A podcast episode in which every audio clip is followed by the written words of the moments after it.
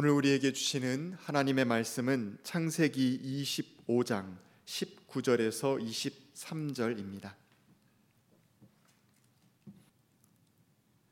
다음은 아브라함의 아들 이삭의 족보이다. 아브라함이 이삭을 낳았고 이삭은 마흔 살 때 리브가와 결혼하였다. 리브가는 밧단 아람의 아람 사람인 부두엘의 딸이며 아람 사람인 라반의 누이이다. 이삭은 자기 아내가 임신하지 못함으로 아내가 아이를 가지게 해달라고 주님께 기도하였다. 주님께서 이삭의 기도를 들어주시니 그의 아내 리브가가 임신하게 되었다. 그런데 리브가는 쌍둥이를 베었는데 그 둘이 태안에서 서로 싸웠다. 그래서 리브가는 이렇게 괴로워서야 내가 어떻게 견디겠는가 하면서 이 일을 알아보려고 주님께로 나아갔다. 주님께서 그에게 대답하셨다. 두 민족이 너의 태안에 들어있다. 너의 태 안에서 두 백성이 나뉠 것이다. 한 백성이 다른 백성보다 강할 것이다. 형이 동생을 섬길 것이다. 이는 하나님의 말씀입니다. 아멘. 참 좋으신 우리 주님의 은총과 평강이 교우 여러분 모두와 함께 하시기를 빕니다. 하나의 교회의 문이 닫히면은 수없이 많은 가정교회가 열린다고 어떤 사람이 말한 것을 보았는데 말 그대로인 것 같습니다.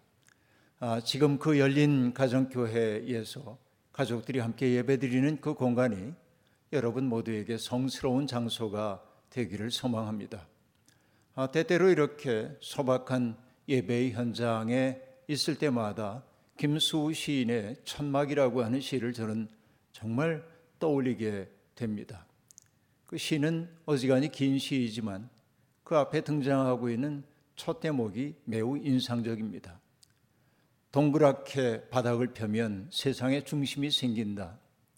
네 개의 나무 기둥을 세우면 지상의 축이 팽팽해진다. 지붕을 펼쳐 얹으면 천막은 아침 신전이 된다. 라고 하는 대목입니다. 얼마나 간략합니까? 바닥을 펼치고 세상의 중심 만들고 네 개의 기둥 세워놓는 순간 지상의 축이 팽팽해지고 지붕을 펼쳐 얹으면 그곳이 바로 아침 신전이 되는 곳. 지금 여러분이 함께 예배드리고 있는 그곳이 바로 아침 신전이기를 소망합니다. 소박하고 절제되어 있기에 더욱더 거룩의 느낌이 나고 있는 것. 바로 이것이 우리들이 맞이하고 있는 성소의 모습이라고 말할 수 있겠습니다. 시인이 얘기하고 있는 그 아름다운 천막의 모습이 광야 생활을 했던 이스라엘 사람들이 이동할 때마다 지고 다니다가 만들었던 회막을 연상시킵니다. 예루살렘 성전의 그 중심성 말고 항상 이동해야 했던 회막, 그것이야말로 사람들에게 신심의 기본이 아니었던가 생각하기에 언제나 우리는 그런 원래의 자리를 회복해야만 합니다. 끝없이 이동하던 세계가 잠시 멈추어 섰습니다. 나라와 나라 그리고 도시와 도시를 이어주고 있었던 비행기들이 지금은 지상에 그냥 날개를 편 채 머물러 있습니다. 붐비던 공항은 한적하기 이를 데 없습니다. 우리는 비교적 자유롭게 우리의 일상을 즐기고 있지만 세상 도처에서 여전히 락다운 속에 있는 사람들이 대단히 많이 있습니다. 질병도 질병이지만 경제적 위기가 매우 심각합니다. 주중에 교우들 몇 분과 이야기를 나누었는데 대기업들도 매우 위험한 시기를 지나고 있고 또 중소기업 역시 마찬가지이고 소상공인들 그리고 여러 형태로 일하고 있는 모든 사람들이 매우 심각한 위기 속에 처해 있음을 저는 듣게 되었습니다. 큰일이라고 하는 소리가 엄살이 아닙니다. 그런데 이런 상황이 속히 끝날이라고 기대하기도 어려운 것이 우리의 현실이기도 합니다. 이럴 때일수록 직면한 문제에 적절하게 용기 있게 잘 대면하는 그런 일도 필요하지만 우리의 삶의 근본을 돌아보고 또 돌아보아서 불필요한 것들은 덜어내고 붙잡아야 할 것을 든든히 붙잡는 삶의 구조 조정이 그 어느 때보다 요구되는 때라고 말할 수밖에 없겠습니다. 삶에서 가장 소중한 것과 덜 소중한 것을 바꿔놓고 산 것은 아닌지, 그동안 우리의 삶이 너무 부박했던 것은 아닌지 돌아보고 또 돌아보아 단순하고 소박한 마음을 회복하는 것, 바로 이것이 이 시대가 우리에게 요구하고 있는 내용이 아닌가 생각해 봅니다. 이런 때 우리가 성경을 읽는 것은 길을 묻기 위해서입니다. 성경의 인물들은 대개 어느 한 장소에 붙박이로 살던 사람들이 아니라 끝없이 이동해야 했던 사람임을 우리가 잘 알고 있습니다. 아담과 하와는 죄를 지은 후에 낙원에서 벗어나 신낙원의 삶을 살아야 했습니다. 가인도 형제를 죽인 벌을 받아서 세상을 떠돌며 불안 속에 살아야 했습니다. 이것이 우리가 알고 있는 성경의 이야기입니다. 이스라엘 사람들이 믿음의 조상이라고 일컫는 아브라함도 본토와 친척과 아버지의 집을 떠나서 내가 내게 지시할 곳으로 가라고 하는 주님의 명령 받들고 그들은 떠돌 수밖에 없었습니다. 그의 아들은 이삭도 그러하였고 야곱도 그러하였고 그리고 요셉도 떠돌며 살 수밖에 없었습니다. 한 곳에 붙박이로 살지 못하고 떠돈다고 하는 것, 그것은 낭만적으로 들리는지 모르지만 대단히 위험 속에 들어갔음을 뜻하기도 합니다.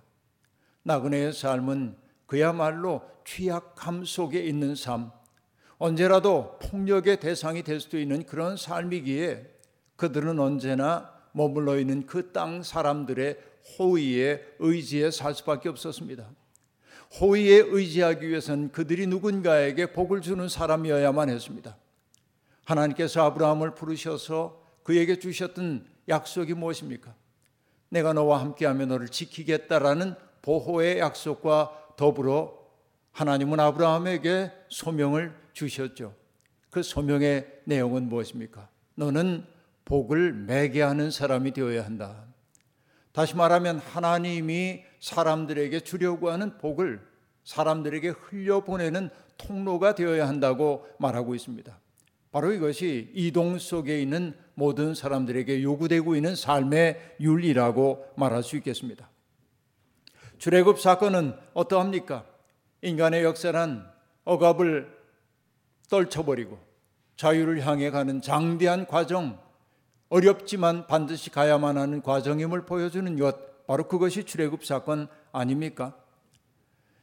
사람들이 세상을 떠돌았던 까닭은 크게 보면 두 가지라고 얘기할 수 있습니다. 하나는 호기심 때문에 자기가 살던 장소를 떠나는 사람들이 있습니다. 그들은 아주 대단히 모험적인 사람들입니다. 우리가 알고 있는 신밧드의 모험이라든지 그런 이야기는 모험으로 가득 찬 사람들의 그런 모습을 보여줍니다. 서부 개척시대, 미국 이야기가 들려주고 있는 개척시대 이야기 역시 마찬가지입니다. 그들은 뭔가 도전하는 정신을 보여주었습니다. 그러나 실제로 떠나는 사람들은 그렇게 모험적으로 살기 위해 떠나기보다는 삶의 곤경에 처했기 때문에 떠났던 사람들이 더욱더 많습니다. 가난과 기근을 피해서, 전쟁과 테러를 피해서, 역병을 피해서, 그리고 여러 가지 혐오와 차별을 피해 자기 살던 땅을 등져야 하는 사람들이 아주 많은 것, 바로 이것이 우리 시대의 본질이기도 합니다. 가브리엘 마르셀이라고 하는 철학자는 인간을 가리켜 호모 비아토르라고 말한 바 있습니다. 여행하는 인간, 낭만적으로 들립니다. 물론 그가 얘기하는 것은 하나님의 마음을 향한 순례자로 살아가야 하는 인간의 본질을 가리키는 말이긴 합니다만, 길 위에 산다는 것은 앞서 얘기한 대로 대단히 심각한 취약성 속에 노출된다는 사실임을 우리가 자각해야 할 것입니다. 세상은 여전히 인종주의에 사로잡힌 사람들이 아주 많이 있습니다. 요즘도 더러더러 들려옵니다만 코로나십구로 말미암아 많은 유럽사회, 미국, 호주 같은 곳에서 아시아 사람들이 폭력에 희생당하고 차별을 받고 침뱉음을 당하고 있다는 이야기를 듣습니다. 참 안타깝고 속상한 겁니다. 이것이 우리 인류가 처해 있는 정난한 현실입니다. 그러나 여러분, 우리가 잊지 말아야 할 것이 있습니다.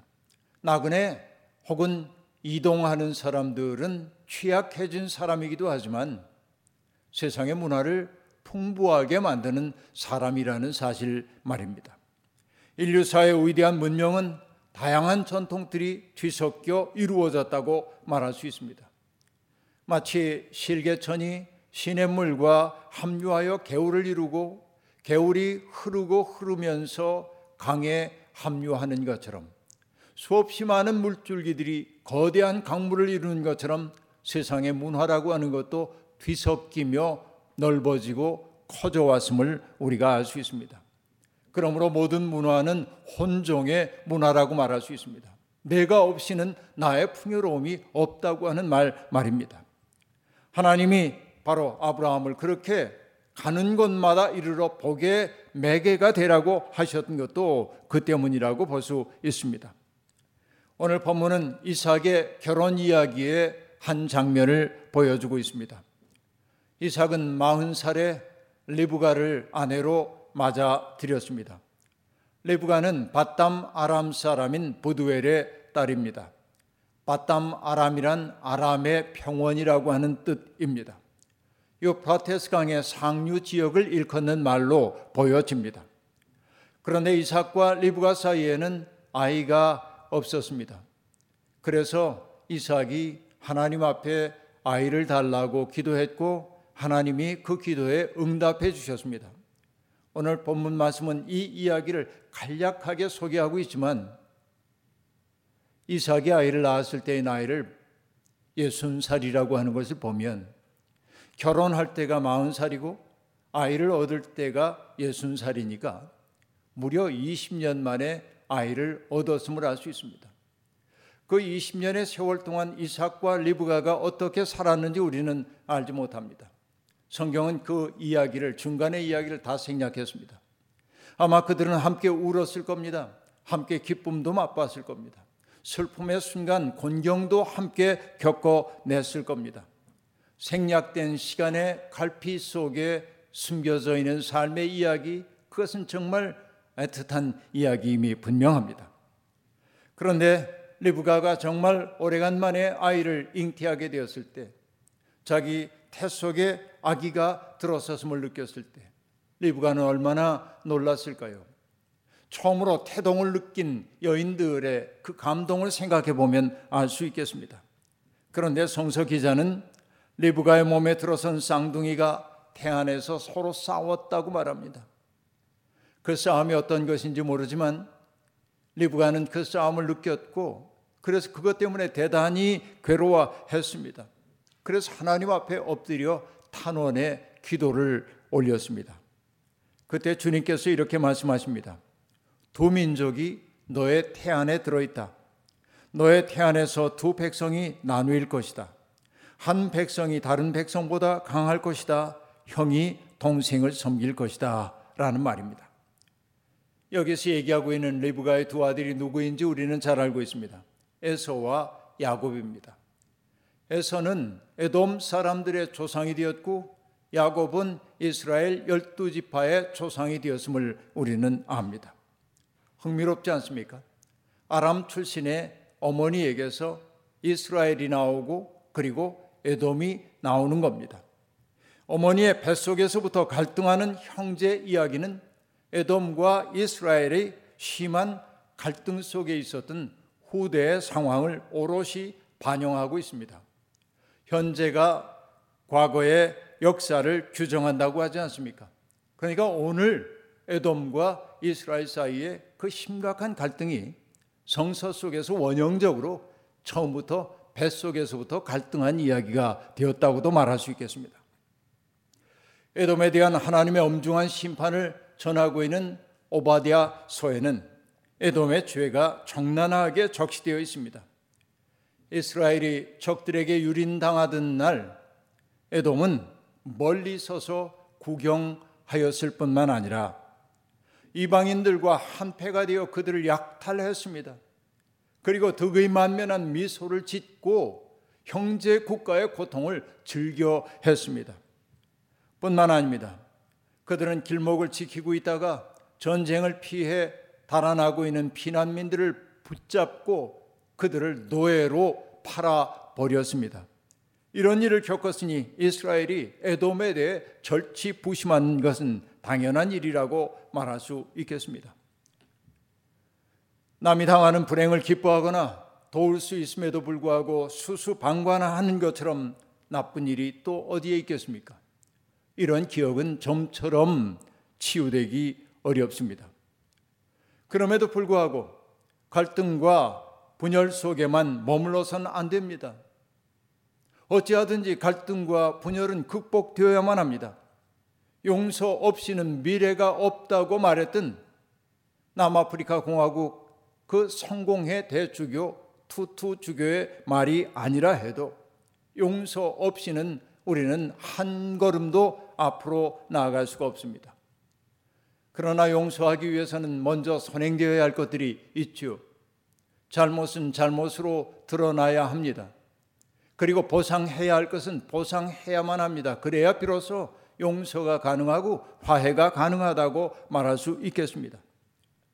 우리가 이웃나라인 일본과 이렇게 어려운 시기를 보낸 것은 일본이 자기들의 죄가를 인정하려 하지 않기 때문에 그렇습니다. 적절한 보상하기를 거절하기 때문에 우리는 여전히 앞을 향해 나아가고 있지 못합니다. 이게 우리들의 마음속에 그늘을 만들었습니다. 일제시대에 정말 치욕을 겪었던 사람들의 멍자국이 가시지 않고 있는 것은 바로 그들의 그런 태도 때문입니다. 그런데 성서는 이스라엘과 에돔의 갈등이 치유될 수 없는 현실 혹은 일종의 숙명이라는 사실을 가르치기 위해 이 이야기를 우리에게 들려주고 있을까요? 그렇지 않다고 보아야 할 겁니다. 조금 바꿔놓고 생각해 보자는 겁니다. 성서는 지금 두 민족이 철천지 원수처럼 지내고 있지만 뿌리를 거슬러 가다 보면 그들이 한 어머니에게서 나왔다라는 사실을 역설적으로 증언하고 있는 것입니다.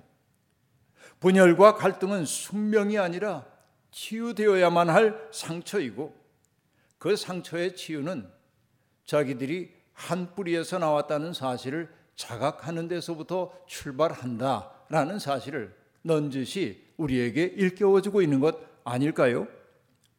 사는 것이 다르고 살아가는 방식이 다 달라도 우리는 모두 하나님에게서 나온 사람들입니다.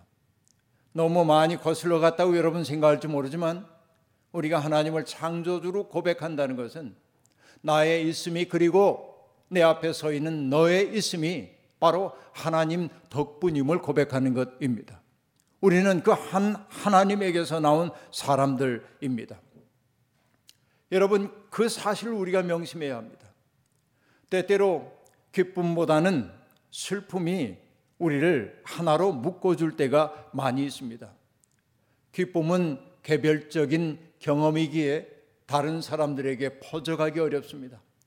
그러나 슬픔은 근원적인 경험이고 보편적인 경험이기에 오늘 슬픔을 당한 사람을 보면 내 마음속에 있는 슬픔의 버튼도 눌러지고 그를 향한 연민의 마음이 우리 속에 생깁니다. 이게 하나님이 우리 속에 심어주신 본래의 마음이라고 말할 수 있겠습니다.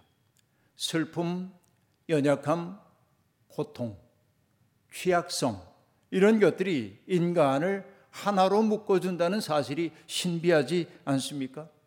그러므로 고통을 겪어보지 않은 사람, 스스로 취약해져 본 경험이 없는 사람들은 어쩌면 일치를 이루기 어려운 사람들인지도 모르겠습니다. 모두가 함께 겪는 고통은 우리를 하나됨의 길로 인도하는 안내인이 될 수도 있는 것입니다. 지금 우리가 직면한 코로나십구 사태를 통해 인류가 본래 한 뿌리에서 나온 존재임을 깨달을 수 있다면 좋겠습니다. 다른 사람들을 힘으로 억압하고 지배하려던 옛 삶의 방식을 청산하고 서로 함께 어깨를 곁고 서로 눈물 닦아주며 넘어진 힘을 잃어버린 무릎을 일으켜 세워주면서 그의 든든한 반석이 되어주려고 하는 것, 바로 이것이 이 시대가 우리에게 요구하고 있는 삶이라고 말할 수 있겠습니다. 요즘 많은 사람들이 특별한 연주회를 보며 감동합니다. 사회적 거리두기 혹은 물리적 거리두기가 일상이 된 현실 속에서 많은 음악가들이 각자 자기의 집이나 사무실에서 줌을 통해서 함께 노래를 부르는 그 모습을 우리는 볼 수 있었습니다. 가수들과 교회 찬양대원들도 그런 영상을 많이 만들어서 사람들에게 보급하고 있습니다. 음색도 다르고 발성법도 다르지만 그들을 하나로 엮어주는 것은 이 어려운 상황 속에서 우리가 당신과 연결되어 있다는 사실을 증언해 주는 것 아니겠습니까? 그러니 이 어려운 상황을 함께 잘 감내하자고 하는 절절한 염원이 그 노래 속에 담겨 있는 것 아닙니까? 우리나라의 유명한 가수들이 함께 부른 상록수를 들으며 가슴이 뜨거워지기도 했습니다. 저 들에 푸르른 솔잎을 보라. 돌보는 사람도 하나 없는데 비바람 맞고 눈 보라쳐도 온 누리 끝까지 맘껏 푸르다. 그리고 여러분, 마지막 절은 마치 가녀린 생명을 기어이 지켜내고야 말겠다는 간절한 다짐처럼 들립니다. 서럽고 쓰리던 지난 날들도 다시는 다시는 오지 말라고, 땀 흘리리라 깨우치리라 거칠은 들판에 솔잎되리라. 그렇죠? 이 노래는 우리에게 찬송가처럼 들리는 겁니다. 각자의 소리가 어울려 아름다운 하모니를 이루는 모습을 보면서 기술이 서로 다른 공간에 머물고 있는 사람들을 이런 형태로라도 연결시켜주고 있다는 사실이 참 고마웠습니다. 그리고 이런 생각이 문득 들었습니다. 인터넷 공간이 세상을 탈영토화하고 있구나. 내가 살고 있는 특정한 공간 속에만 내가 살고 있는 것 아니라 그 영토, 국경, 뭐 인종 이거 다 넘어서서 우리가 한 인류라고 하는 사실을 절절하게 느끼게 해주는구나, 저는 그렇게 느꼈습니다. 그렇습니다. 코로나가 만들어낸 뜻하지 않은 풍경들입니다. 무기를 만들던 공장에서 인공호흡기를 만들고 그리고 마스크를 만드는 그 모습을 바라보면서 몸에 소름이 돋는 것을 느꼈습니다. 왜냐하면 나라마다 칼을 쳐서 보습을 만들고 창을 쳐서 낫을 만드는 세상의 비전을 내다봤던 예언자들의 꿈이 뜻하지 않은 현실을 통하여 이루어지고 있음을 상징적으로 우리가 볼 수 있었기 때문에 그렇습니다. 무기를 만들던 공장에서 산소호흡기를 만듭니다. 여러분, 이것이 놀라운 일 아니고 무엇이겠습니까? 아까 얘기했던 남아프리카 공화국의 성공의 대주교인 데스몬드 투투는 다양한 인종의 사람들이 어울려 하나님의 백성을 이루는 그 세계를 꿈꾸며 그들을 일컬어 무지개 백성이라고 말하고 있습니다. 다양한 색깔들이 어울려 하늘을 반원형으로 두르는 무지개를 본 사람들은 누구나 다 발걸음을 멈추고 서서 하늘을 바라봅니다. 하나님의 사람들은 바로 무지개 백성을 꿈꾸는 사람들입니다. 누군가를 밀어내지 않습니다. 그와 더불어 포함으로 나를 다양하고 아름답게 만드는 겁니다. 이것이 하나님을 믿는 사람들이 보여줘야 할 삶입니다. 공존하면서도 갈등하는 것은 생명을 받아 사는 사람들이 감내해야 하는 어쩔 수 없는 현실이지만, 갈등을 넘어 공존을 모색하고 공존하면서 서로 존중하는 세상을 만드는 것, 바로 이것은 하나님 나라를 꿈꾸는 모든 사람들이 결코 포기할 수 없는 목표입니다. 예수적 삶의 특색, 그것은 무엇입니까?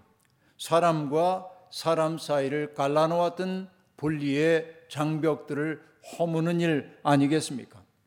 서로 소통하지 못하도록 가로막은 물리적 장벽은 물론이고 미움과 질투로 세운 장벽, 혐오와 차별로 세운 장벽, 노골적이진 않아도, 노골적이진 않아도 낯선 사람들의 접근을 허용하지 않겠다는 옹색한 마음의 장벽을 무너뜨릴 때 우리는 비로소 주님이 우리 속에 오셔 주인 되심을 느낄 수 있을 것입니다.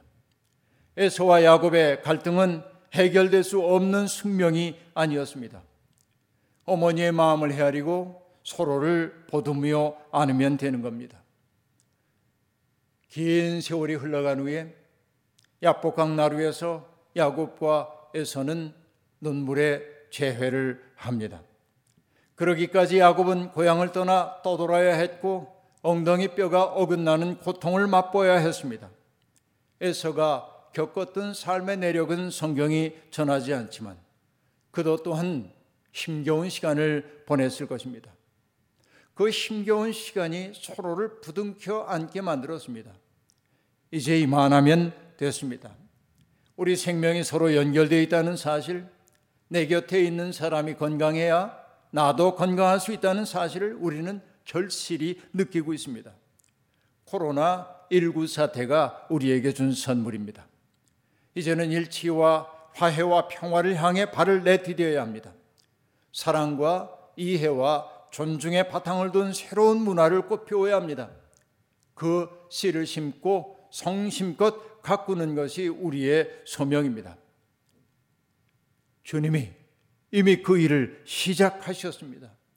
이제 우리가 동참하면 됩니다. 오늘도 내일도 우리보다 먼저 바로 그 일을 시작하신 주님의 일에 동참하며 아름다운 세상 만드는 이 일을 기쁨으로 수행하는 우리 모두가 되기를 주의 이름으로 축원합니다. 아멘. 함께 거듭의 기도 드리겠습니다. 하나님, 우리는 고통 없는 삶, 시련 없는 삶, 날마다 행복하기만 한 삶을 꿈꿉니다만 우리 내 인생은 그러하지 못하여서 때때로 흐린 날도 찾아오고 고통의 시간도 찾아오고 좌절의 시간도 찾아옵니다. 하나님이 때때로 우리에게 숨겨진 것처럼 느껴질 때도 있습니다. 그러나 돌이켜 생각해 보면 그 고통의 시간이야말로 하나님이 우리를 다른 이들과 묶어주는 시간이었고 우리의 병든 내면을 치유하시는 시간이었고 우리가 한낱 인간임을 하나님 앞에 겸허하게 인정하면서 하나님을 향하도록 하는 시간이었음을 깨닫습니다. 겸허한 마음 우리에게 주시옵소서. 우리의 삶이 은총임을 알아차리게 하시옵소서. 세상을 향하여 마음 아파하시는 하나님의 그 아픔을 우리도 헤아리며 살게 도와주시고 세상에 당신의 자녀들이 겪는 고통 때문에 안타까워하시는 주님의 안타까움 우리 속에 주셔서 우리가 주님의 손과 발되어 이웃들을 보듬어 안는 주님의 일꾼들 되게 하옵소서. 한 주간 동안 살아갈 때도 주님께서 우리와 동행하시고 오늘 힘겨운 일상을 지나고 있는 모든 사람들 속에 주님의 동행하심의 징표를 보여주옵소서. 예수님의 이름으로 기도하옵나이다. 아멘.